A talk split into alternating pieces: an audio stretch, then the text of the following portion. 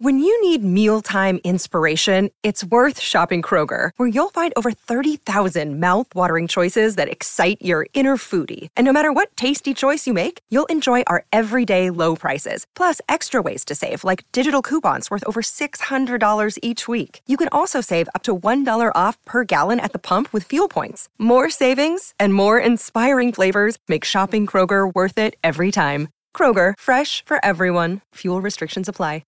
As Les Brown says, other people's opinion of you does not have to become your reality. The truth is, all of us, we get to decide who we are. There's no objective truth that you're going to find or uncover. You're simply the collection of the things that you believe to be true about yourself. And once you begin to form that opinion of who you are, you'll act in accordance with that belief. You begin to shape a vision of yourself in your own mind, and that becomes the reality. So letting other people influence that, letting other people come in and degrade what you think of yourself is one of the most dangerous and damning things that you could do, because they cloud your ability to craft, to craft a vision of the person that you want to become.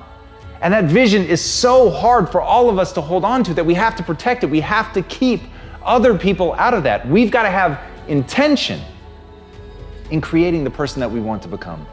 It's got to be deliberate. It's not about trying to reflect what you think is true. It's about reflecting what you want to be true. And once you have that kind of agenda going into something and building yourself into someone that you want to be, and you protect it and you don't let other people crowd it, then you can morph and evolve into something powerful, into something beautiful, into someone who's capable of doing the things that you want to do. And as Booker T. Washington said, if you want to lift yourself up, lift up someone else. So while you have to protect yourself from others' opinions, going out and helping other people craft a vision of themselves that's beautiful, that's made of things that are real, that are authentic, things that you really see in them.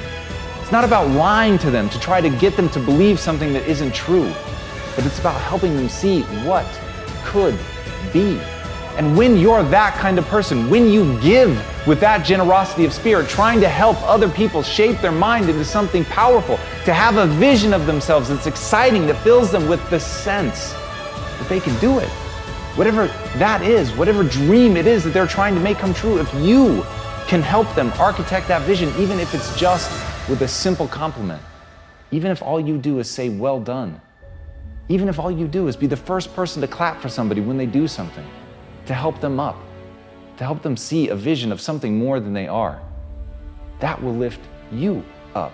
And then that becomes part of your vision of yourself. And then all of a sudden you're in this virtuous cycle of helping other people and feeling better about yourself and becoming something more simply by extending a hand to somebody else. So protect yourself from negativity and fill yourself with optimism and help others do the same. If you do that, you'll love who you are.